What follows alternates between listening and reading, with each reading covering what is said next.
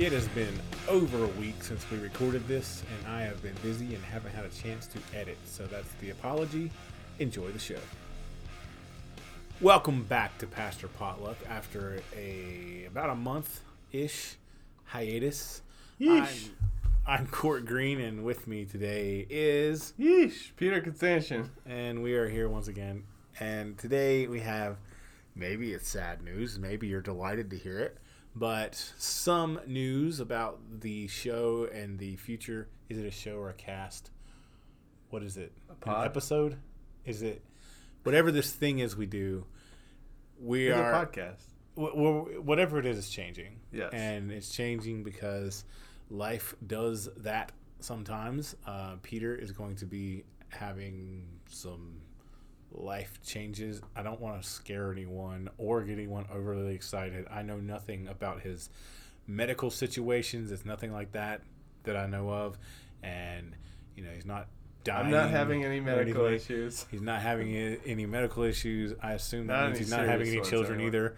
Um, not yet. So I don't want anyone to jump to conclusions, but uh, Peter's got some changes coming up in his career. He's going to be traveling some. And so there's this unknown, yeah. which is wonderful because that's what we're going to be talking about later today. But there's this unknown surrounding the future of the show, and it's going to be changing. And what it's going to be changing into, we don't know yet. That's why I called it an unknown. But um, we wanted to come out of the gate and say that. Um, and also, if you're listening and you're up for it, I might be looking for a co-host pretty soon. Pray and, for Pastor Potluck. Yes, and so we'll we'll see what happens. Because you know, that, that was Peter just getting a little bit uh, in the spirit. Arrogant. What? And saying, you know, you must pray because if I'm not here to hold down the fort, then it's no, just all going to go. No, no, no. I believe that the Spirit will work. To all right. Bring, well, anyway. To bring this show to what it needs to be. If it is intended to be, then it will be. All right, so today we are... Well, I feel like... I could actually share some of that well, stuff. I didn't want. I didn't want to. I didn't want to speak out of turn. I don't know how much you're comfortable sharing okay. with a general audience. I, I'm comfortable at this point. Things are pretty much locked in. So okay. I am stepping down from my appointment. I've been serving Longs and Crusoe for four years now, and I can't believe it's been that long. It's, I, I feel know. like you just got here. It's flown by, and it's weird to me because. I, I've been serving these churches longer than I was in seminary, which I did beforehand, which felt like like forever. Yeah. I mean, anyway, so I'm stepping down from my appointment. I love Longs and Crusoe churches. I, that we've had a great time together, and I uh, I just need to step away from leading the churches for a while, for a little bit. Anyway, so I... Emily and I are going to do some traveling. Mm-hmm. When we get back, we love Haywood County. We're planning to stay in Haywood County. Uh, I'll be serving at least half of my time with Haywood Hospice and Palliative Care. So if you're really dying to see me, I'm dying to see you. Just kidding. I mean, is that a hospice joke? That's horrible. Okay, sorry. Oh, my God. I'm not even going to edit that out. That's so bad. Anyway, no, no. I, I'm excited to be in, in, in chaplaincy. I think I've missed being on a team. Mm-hmm. Uh, it's being solo pastor. It's, uh, you know, it's not. I was excited about it when I started off because I was like, good, I don't want a boss. God's my only boss. But that's cute. It's nice to have, like, people on the team, you know. So yeah. I missed that. So I'm I'm going back to a setting where I will have team teammates and doing something that's similar to being a pastor in some ways. And it's certainly still a ministry. Yeah, definitely a ministry. Yeah. Well, uh, I I feel like if there is going to, I don't want to get a, you know, pretend like I can see the future. I intend for there to be a future for the podcast, but and if there is, I feel like you won't be a stranger to it yeah. going forward, and we'll get you in as into the mix as much as we can. Definitely. All right, so that was the announcement, but we are going to do a show today as well. So, um, should we just jump right to it, or Let's should jump we into talk it. about it? This is in the lectionary. The lectionary reading for this week comes from John seventeen. Well, it is. John seventeen, one through eleven, which says, After Jesus had spoken these words, he looked up to heaven and said, Father, the hour has come.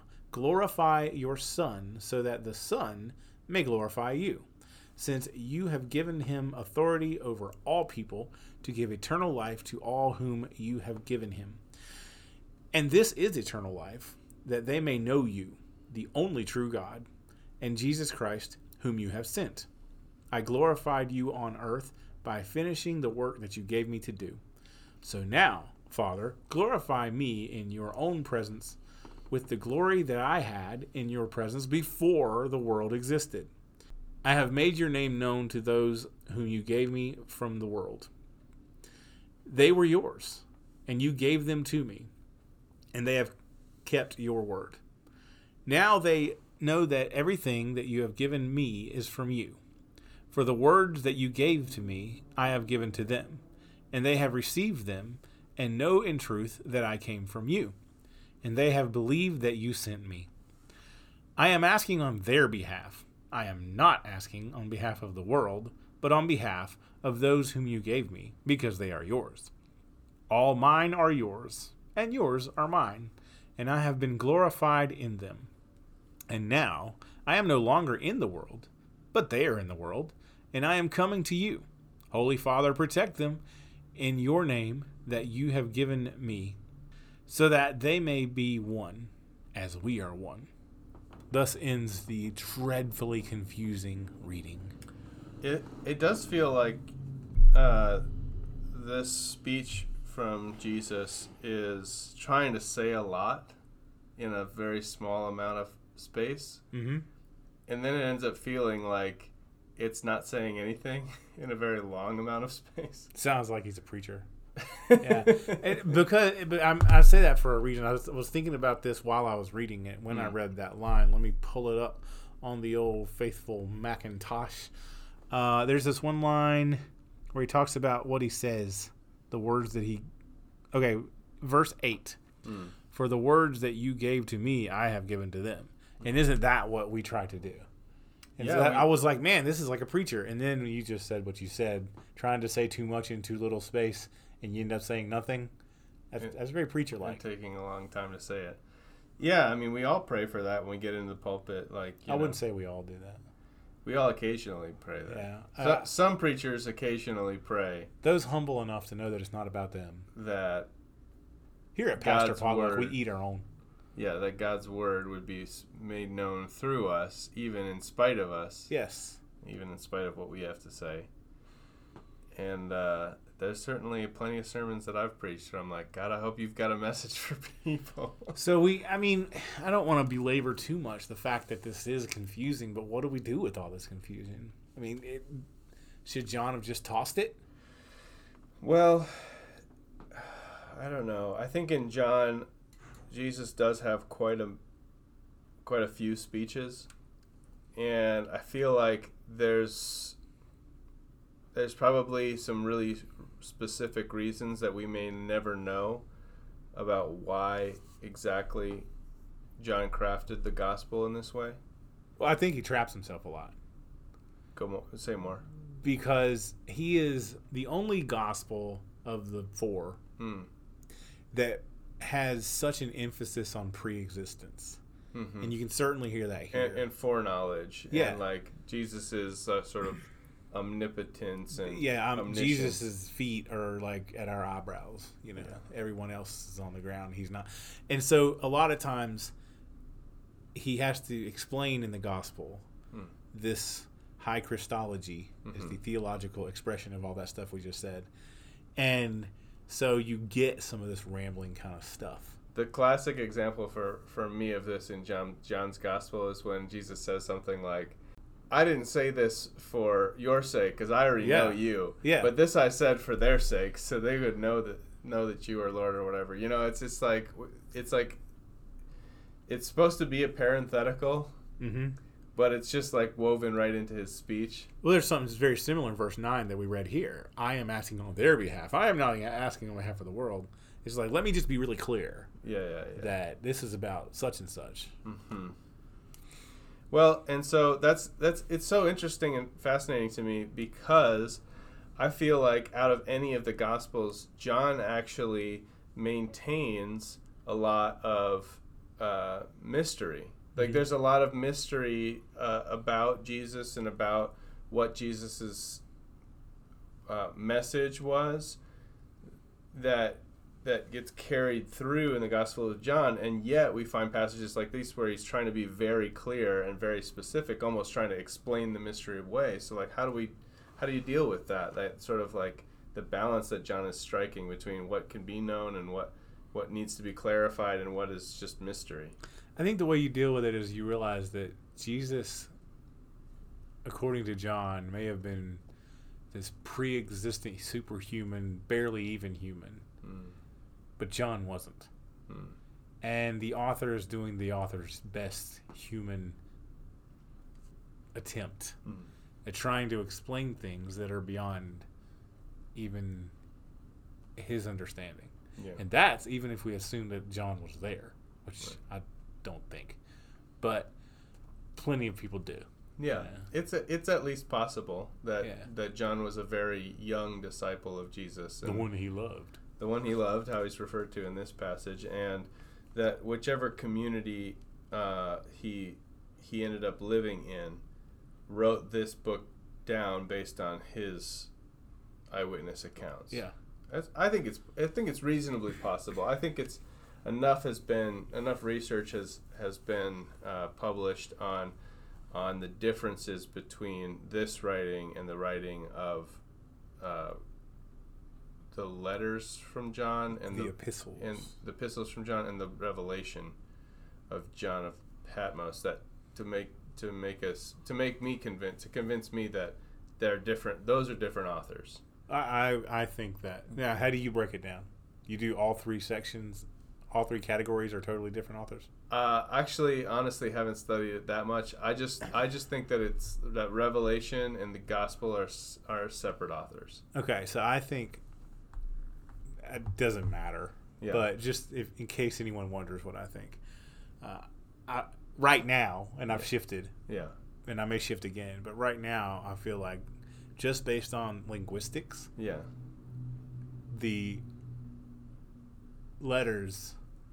First and second, it, they very well could have been written by John of Patmos, mm, but mm-hmm. I, I don't think they would have been written by the gospel writers. Yeah. Anyway, so that was my attempt getting back on topic at explaining the question why you know why is it written this way, and that's because Jesus may be superhuman, but John's not. Yeah. And the author is doing the, the author's best to describe in Jesus' words yeah. things that we can't really know. Yeah. But that doesn't answer the question. What do we do with this? Right. I think we need to dive into it. I, but I, but I take what I take your point. And like when I preach John, I try to remind people that anywhere that I'm preaching from John, like we need to remember chapter one of John, who John believes that Jesus is, because that will frame and color our understanding of what we read. Halagos. He is the Word. Yeah. The Word made flesh. Like. That high Christology of the one who existed before existence, like, is here in physical form, like, made known to us. Halagos proston theon. That phrase is over and over again yeah. in the first chapter. Yeah, and so, like, that is the Jesus that we are encountering here through John's eyes. And so I think it's always helpful to, like, keep that in context, like... We are talking about the incarnate Word of God. And so if it doesn't make sense to you, just think about, like, if God's literal word and command to the earth and to... Becomes a person. Becomes a person. Yeah. Like, that's what we're talking about here. So, uh, okay. So let's get into what he's saying. This is chapter seventeen. Yep. This is in a longer... Uh, this is an excerpt from a much longer speech. Uh, his sort well, of, it's a prayer. It's a... Yeah, he's he's he's making he's trying to get his disciples ready for his departure, mm-hmm. right? And in, in here, he's he's mostly addressing God the Father. Is that right? It, it says in verse one, "Father, mm-hmm. the hour has come. Glorify your Son." It, and so it, it reads like it's a prayer, but it, it's obviously an open letter, I guess you could say, to God. And I'm not saying that that. Jesus, as John represents it here, was not actually in prayer, mm-hmm. but it's it's it's obviously a meant to be publicly seen prayer. Yeah. So I don't know how how, how line by line you want to go with this, but One, one I really th- don't. Okay. We may have to take several lines because and look at idea by idea. Well, let me jump to verse four then, which stood out to me when you were reading it just now. This translation says, "I have glorified thee on earth. I have finished the work which thou givest gavest to me to do. Gavest me to do." All the Bibles in my office, and you picked up King James. I yeah. The, anyway. anyway, but th- th- it stuck out to me because uh, I think I, in my you know, as my appointment is drawing to a close, am feeling like, have I glorified God, you know, in, in, in the work. And and here Jesus says, this is how I glorified you on earth. I finished the work that you gave me to do.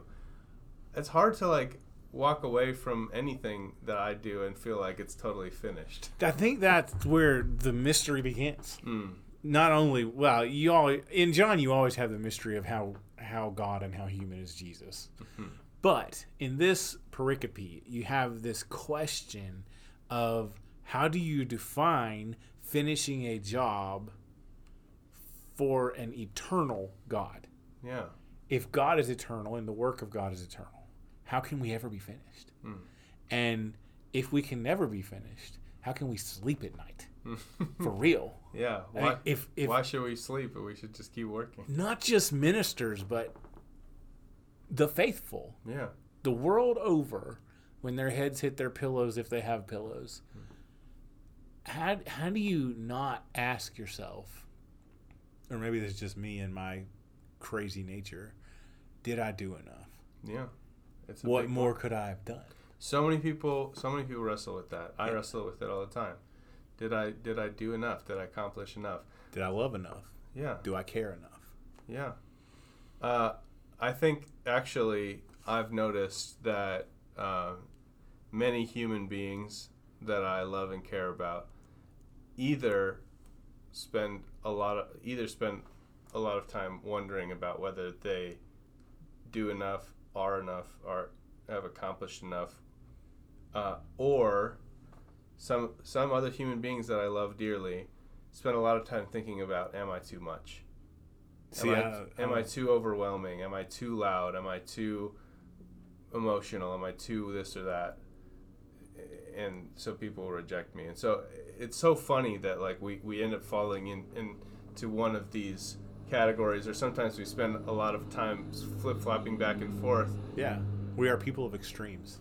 And and and neither one is true about us.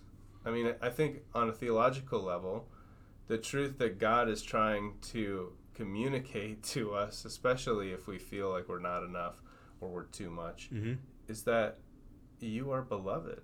Why? You, because you are made in my image. Bingo. Because I created you. Yeah. Wouldn't have done that if I didn't love you. And and part of, like, and we should be talking about John and not Genesis, but I always end up going back, mm-hmm. is that the, the trick that people fall for in the in that story of the garden is is believing that they're not enough, is believing that there's something more that they need to be in order to be like God, when God made them to be like God. So when you say the trick that people fall for, you're not necessarily talking about us, but you are too.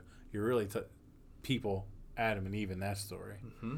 And in a way, we still fall for it. Yeah, every day. Yeah, they prefigure our everyday activities. We fall for this idea that if we just did a little bit more, that, or if we were capable or more powerful, that we would just be, more, you know, that that would be better. Uh, and so I really love this verse, actually, because, like, we can look at Jesus' life and his crucifixion and his death, and we can say he did not accomplish everything that he needed to accomplish. No, because Be- he did not right all the wrongs, and he did not overthrow Rome. He, yeah, he and did, he did not... He did not purge evil from the world. Yes. He did not establish the kingdom in its fullness. And yet, he seems to think that he did finish the work that he gave, that, that God gave him to do. Because of the work of the cross? Or because of his ministry, or what? Well, I, I don't know. I mean, this is mystery to me, but I think that there's a way in which what Jesus did uh, in his earthly ministry and with his crucifixion, death, and resurrection did finish and accomplish the work that he was sent to do, even if the uh, that work will continue after him and not actually complete until some later date. It's like that. I think it's John, I think it's Isaiah fifty-five that says, "My word does not return void, but just like the water or the rain waters the earth, and and does not return to me without." Um, helping the grass to grow and, and, and providing bread to the eater or whatever like that. So shall my word be. So shall my word be. So the the idea is like that, that the that the Son of God is like rain mm-hmm. on grass. It like God sends God's word, and it's just a, like it's going to accomplish what it's set forth to do. So in some mysterious way, Jesus' uh, life, ministry, crucifixion, death, and resurrection has accomplished everything that God sent Christ into the world to accomplish, even if like we haven't seen the grass become green yet. Because yeah, but the rain has already fallen. Yeah. So that was its job. That was its job. Yeah. And we're still sort of like, and I think we are, I think we're still le- learning and living into what Christ is accomplishing. I think the question then becomes a psychological one. Hmm. Like, how can we get, how can we be Christ-like like that? Hmm. How can we get to the point, or do we need to, hmm. where we can be comfortable with the fact that we gave it our best shot? Um, and that, that sounds like you're quitting. Hmm. And so I don't know that I'm even comfortable with using that phrase, but clearly Jesus was. Hmm. So well, yeah, at what point do we say, well, not that the not that our role is over because we did like one thing, hmm. but at what point can we be satisfied that we are satisfying mm. the call of God on all of our lives? Mm. And I think that far too often I'm seeing ministers who wrestle with that question so much that they work until they retire and then they're dead in a year. Mm. And it's not because it's not because they lived a short life. It's because they never stopped working. Yeah, because they never got to that point where they were like, well, I've accomplished mm. what God called me to do. And I've been, as I've been thinking about this, because I get emails from C B F, you know, we mourn the loss of such and such who retired a year and a half ago and now is dead. Um, they're much more tactful with the way they say it. Yeah, but that's the message. But my the, the message I get is, I don't want to be like that. Mm. And you know, I'm I'm a human that lives in the world, and so I, what's the next thing I do? Mm-hmm. I check my retirement account balance to make sure I'm not going to be like that. But I think it's really a question, not a question of did they have enough money to retire. I think it's a question of were they satisfied mm. with the work that they did? And I can't answer for any of them, but I'm starting to think maybe more and more of us aren't because we're yeah. not allowing ourselves to be. Yeah. Let me suggest this. Some of the work that Jesus accomplished was in the letting go and the and the and the giving over, and we see that in this passage to the disciples, the ones he's praying over, uh-huh. um, who who are going to found and continue this thing called the church. And I have noticed that ev- even in this in these. last few weeks, as I have tried to um, prepare my church for transition, that uh, there are things that like I was never good at mm-hmm. as a pastor, and and I can be completely honest about that now, along with the things that I was good at, and I can say, here are some things that like are that make a church function really well. Here's some of the things that I did that I was really good at. And here's some of the things that I I did but I wasn't really good at. And now we're having this opportunity where church members are saying, well, we can do that. Well, yeah. Why can't we do that? Why, you know? And the the answer is you you always could. And you probably could have done it better than I did, right? But until I until I step down, like we don't see that. And mm-hmm. and uh, with the Methodist Church anyway, it's pastor steps down and then there's one Sunday off and the next pastor's in. Uh, but I feel like that in between time The one Sunday? The one Sunday. Okay. We've crammed it down. For Jesus, it was forty days, right? Yeah. Stay and remain in Jerusalem for forty days until you receive the Holy Spirit. Well, in that window of time, the people who had followed Jesus had to figure out, like, can we keep this thing going? Mm-hmm. Like, and the answer was, wait, wait for the Holy Spirit. But, but the answer was yes. Like, you are the way that this continues. Mm-hmm. Uh, and I, I think I do kind of, like, uh, feel a sense of, I, I do feel sad and saddened by, by folks who can't let go and, are, and for that reason are not able to see how other people stepping into roles that they vacate is is itself an accomplishment. And the uh, the Joe Henning equivalent would be, you know, you've seen me do this, but the one that's coming after me, mm. who is will empower you to do it, paraclete, I think is the word that's used, mm-hmm. um, that'll enable you to do all these things. And they probably still didn't see it as good news. Hmm. I, I wouldn't, I wouldn't have. Yeah. They wanted their rabbi back. Yeah. But for him to come, I must get out of the way. And it was almost like John the Baptist did for him, he does for the Holy Spirit. But yeah. I wouldn't have saw it yeah. had I been there. I would have thought the same thing. Oh, woe is me. The one I depended on is, is leaving. Hmm. And so, anyway, he's trying to prepare them. He feels a sense that he's accomplished what he was sent here to do. Also, he's been crucified, buried, and resurrected. So, like, it's pretty obvious that he can't just keep doing the same thing he used to do. Mm. Um, well, and that brings me to another thing. Maybe, maybe that's maybe we need to learn to see the writing on the wall in some cases. Like, if I am no longer able to do what I thought I could, then maybe it's not that I failed. It's that that's not what's supposed to happen. Right. You know, the risen Jesus can't go back to speaking in the synagogues and hanging out with the disciples, with the apostles, because, I mean, he's about to ascend. Right. So he's on, he's on a different work. They can get mad about it all they want. Yeah. It's happening. And so maybe... What the heck is that? That would be the steam whistle, which is driving home my point in a wonderful way. Some changes are just pushed upon you. And you got to roll with them. Boom. Listen to that steam it's, whistle. It's way louder here than it is uh, at my house, but I can still hear Well, your house is several miles from here, and you can see it from here. You know. Um, wow. If you're not from Canton, we have a mill yeah. for another, less than a month. Another few weeks. Yeah. I think that I, I read today that they've moved that up to the sixth. They're and shutting down I th- what I heard from... A, a church member who works in the mill is that they're shutting down number nineteen machine on the twenty-fourth of May or twenty-sixth of May, something yeah. around there. Yeah. So, which is one of the big paper machines. And and they're running. They're essentially they've they've brought their last chip delivery in, hmm. like the big trucks that they put on the elevators and dump them out while the truck's still attached to the trailer. It's hmm. pretty awesome to watch. But that the mill that has been here since nineteen oh eight.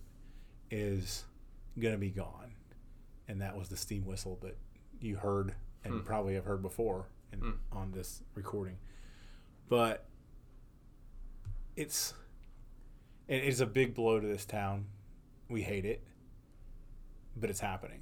Yeah.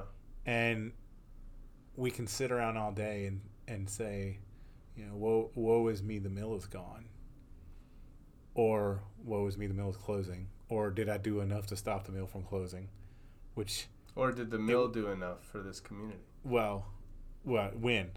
You mean in the closing or throughout its existence? Throughout its existence. I, I think they did a lot. Yeah. Um, and because of that, it's a big blow. All right. So, I don't know. We've I had, feel have like, we had a show since the mill? I don't know. I don't think we've the announcement? talked about it. Yeah. Anyway... I feel like you're about to preach on this. I feel like you're about to dovetail this with the I am going Jesus to dovetail leader. This, yes. Yeah. It's easy for us to sit around and bemoan the fact that it's closing, but it's really hard for us to embrace, not embrace like we like it, but to come to terms mm-hmm. with the fact that life is going to forever change. Yeah. And that's the situation the disciples are in right here. Yeah. And so Jesus' ministry to them, even though, he, remember, he's still praying to the Father right now. Mm-hmm. His ministry to them is to try to get them to a place where they can keep going mm. without him. And, I mean, in a way, that's one of the things that our churches here are having to deal with. There's such a huge blow yeah. and such a huge perception of loss that it could just freeze us. Right. Um, and on the other hand, maybe our ministry to our people is to teach them that, not how, but that they can keep yeah. going and keep serving. And and that they that they've always had that power. Yes. Them. Right. Yes. Right. For our community. And this, whatever they have to offer, that's enough. Yeah. Yeah. This is, so uh, this whole, I'm not sure exactly the specific verse, but it's within this speech in John, uh, and and th- there are elements of it here. Uh, one thing that a professor of mine called the double epiclesis. So that's the, fun. The epiclesis uh, is where we invoke the Holy Spirit in, mm-hmm. in the service. We ask the Holy Spirit to come down. Uh, so the, the, this professor of mine, uh, Bill Turner, Re- Re- Reverend Doctor Bill Turner, would say that this is a double epiclesis moment because Jesus says, I am in the Father and the Father is in me. And yeah. yet he is praying to the Father. So there's this, this this double presence of, there's this doubling of the presence of God. Because yes. it's not, so when we pray, we pray to God, but now when we pray, Jesus is also praying to God. There's just like this multiplication factor that's going on. And then and then they add the, the apostles as well in verse ten. All mine are yours and yours are mine. And so we got to draw them in. All right, well, what's your point about the double epiclesis? Just that there's a lot of power in this prayer. Okay. It's a, it's a, there's a multiplication factor here that I do not know. I cannot. One ex- times one is one, man. Explain or understand. There's a lot of oneness here. In fact, that's probably one of the takeaways, uh, which which is where verse eleven goes. Uh, and now I am no no more in the world, but these are in the world, and I come to thee, Holy Father, keep through thine own name those whom thou hast given me, that they may be one as we are. And where the King James says keep, it is rendered in N R S V protect. Protect, yeah. So there's this prayer for oneness, and I think, and I think if we want to connect it with, uh, for example, the end of my ministry or the or the end of the mill, like the, my prayer for my congregation is that they would see that that they have everything that they need in order to be the church in their community. Mm-hmm. That. Yes, my presence with them was a good thing, and we did a lot of great stuff together, but they have the power to do it themselves. And for Canton, like, yes, the mill was a defining feature of our community, but but it has accomplished what it needed to accomplish for this. If it went, if and when it closes, like, it will have accomplished what it needed to accomplish for this community, which is it kept food on the table. It, like, put a lot of people through college. It was a unifying point. It and it gave some sense of identity to this community. But the people who are here now, whose history and lives have been defined by that mill, like, they are not less of of a, they, no one is less of a person because the mill closes. Like, they have they have everything they need to make this community home and to maintain this place as the special community that it is. The mill, uh, yes, it has added economic value, but in terms of human dignity or mm-hmm. identity, like, this community has everything it needs to thrive. I believe that. And just like having a one cohesive focal point mm-hmm. in town, be it your careers at the mill or the actual presence of the giant thing smack dab in the middle of town, it it unified people, and the loss of it can also be a unifying point. Hmm.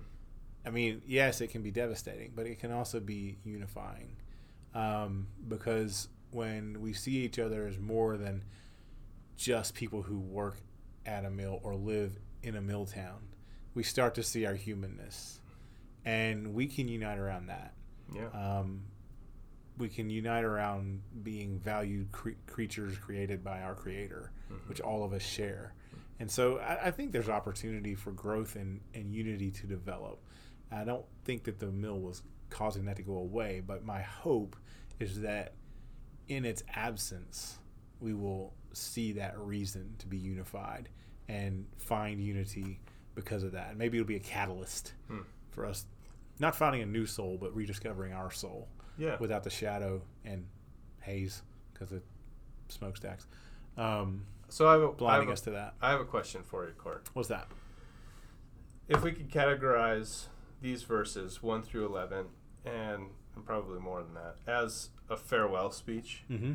what what guidance do you draw from this passage for uh, for me or for anyone who would be stepping away from what has been the what has become the norm at a time of necessary transition, whether that's because of the closure of the mill or, or what? Like what what what? How is this a good example? I think the last sentence mm. offers us that. Holy Father, it calls out to God, asking for God's protection for those that are being quote unquote left behind, that were given to you. In other words, God, you trusted me with these people. Mm. And it's like, almost like saying thank you without saying thank you for your trust in me, but asking for their protection in a future without the person praying. And then this gives a reason so that they may be one. And so we have the exit of someone asking our Heavenly Father to protect them, thanking God for God's trust in us, guiding them, and then reminding them that they're not scattered, that they are one, we are united. And I think that's a beautiful way for anyone. That's almost uh, what Paul prays as he's saying goodbye to, I want to say it was the Corinthian church hmm. uh, in Second Corinthians. I may not be right about that. But um, he sees them and knows it's gonna, the last time it's, he's going to see them, and it's probably his best writing, in my opinion, hmm. even though I'm only fairly sure that it's the Corinthian church. Um, and no, it's in Acts that it's he sees Acts, them. So it's but it, Luke, Luke's writing, but... It's yeah, about Paul. About Paul. Yeah. But anyway, it, it, was it the Corinthian church? Or, or Ephesians? I think Ephesians. I'm not sure, though. I'm not sure exactly which. Well, but anyways, it's, it's a farewell, but the focus is not on, oh, man, I'm going to be sad to, to leave. The yeah. focus is on, uh, I trust God to protect you. I thank yeah. God for trusting me. Yeah. And I hope that you will be united because you can do this without me. Yeah. So. Yeah. I mean, some of the agony that we feel about a person in leadership leaving has a lot to do, I think, with like feeling that like we couldn't, we can't do this without without yeah. said person. Yeah, right? And then really that means the leader hadn't really done their job, which is this job, right? Well, preparing someone for their absence. Yeah, and Paul, Paul, you know, I think he witnesses to his faith when he says like, "You're gonna be fine. Like, I know that I've been important for you." And and I and I think Paul has like a as a realistic self awareness. I think he he he does boast about his own skills and ability, but um, but he's realistic about that. But he says you're going to be fine because ultimately we're part of this Christian movement, which is bigger than uh, than any one person, and that's the reason why it, it persists to this day because leaders continuously uh, fall, fail. Uh, die, or corrupt, disappear, yeah, uh, or or otherwise like step off the scene, and the Holy Spirit is able to bring up new leaders, and that's what keeps on happening. And like for us to imagine that like for some reason the Holy Spirit just took a day off, and like we need to be afraid that when we let go of power, yeah, that like it's all gonna fall apart. That's that's pretty conceited. It is, and not only that, but if that's ever accurate, if something falls apart because someone left the seat of power, then it was never about the right thing in the first place. Mm-hmm. Um, by the way, Paul's farewell in Acts was to the Ephesian church. Yes. Correct? Yeah. uh, so, okay, one more thing that another story in the Bible this reminds me of, besides Paul's uh, farewell speech to the Ephesians, is Jesus on the cross when he says to his mother, and that's also in John. And in John, I think. Yeah, his mother and, and the disciple. The disciple John, yeah. Right? He says, "Here is your mother." And he says to John, "Here, here's your mother." And to his mother, he says, "Here's your son." Mm-hmm. So he's saying, like, you can still have these relationships. You know, I need to be removed to some extent, but, like, you're not alone. Like, you have each other, and that's where you're going to find your strength. Mm-hmm. That's my wish. That's my wish for the church. For, for Longs and Crusoe. I was going to say the church or those churches. For my churches specifically. Yeah. Uh, that they'll see that they, they have what they need. And, you know, it's also our prayer that whoever's coming after you, I don't know if you're allowed to say their names or not, but so let's not. Um, We've passed an announcement Sunday, so okay. We're looking forward to welcoming uh, Reverend Shane McIntosh and Reverend Sarah McIntosh. Okay. Who are a, spa, uh, a clergy couple. So which couple. One's going to be? Shane McIntosh will be at Longs and Crusoe. Okay. And, and then Sarah, Sarah will be at, be at Morningstar. Okay. Yeah. So. Weird world y'all live in, man. They're going to be great. I'm no, I'm, I'm sure they will. I can't wait to meet them. Yeah. But and I think it's great the way it worked out. But um, I just don't understand how y'all keep up with it all. Like like every time, I think right now in some office somewhere, some district supervisor has got a giant list of names, and he's cutting them up and, and pulling them out of a big fish tank. Cause that that's got to be what it comes down to, right? No, it's a it's it's twelve of them in a room together. But anyway, that, that that's the Methodist cycle of itineracy. But yeah. Um, anyway, I, I'm excited for them. So let's not let's not pretend that that there's not going to be um, excellent leadership in the in the future, and um, that it's not like you're leaving them. Like completely sheep without a shepherd. Yeah, I was gonna say unshepherded, so I'm glad you used that analogy too. Uh, as as they go into the future, because we look forward to whoever is coming to follow you. But um, in transition, there's always a bit of grief. Oh yeah, and it's not all about personalities and things like that. It's, you know, missed opportunities on on the pastor's side, um, potential missed opportunities on the church's side with that pastor mm. who is gone. And so there, those are things that they're going to go through. And whoever uh, Shane and Sarah, when they, I'm sure, are aware that they're going to be facing those kind of things at all three of these churches. And so, dear listeners, please do pray for them and also for Peter. And um, hopefully, I won't be transitioning, but um, we'll we see. All transition someday.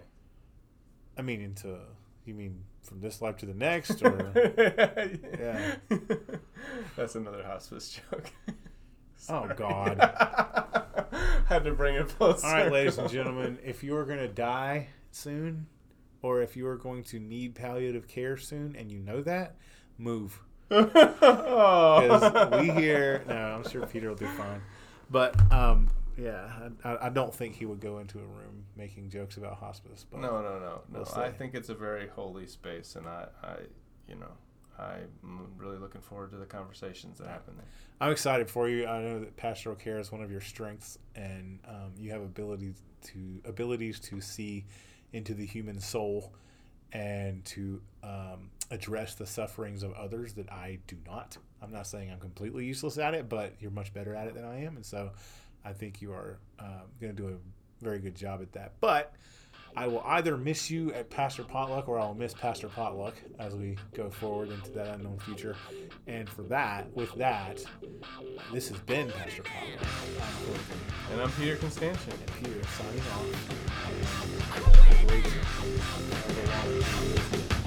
signing off.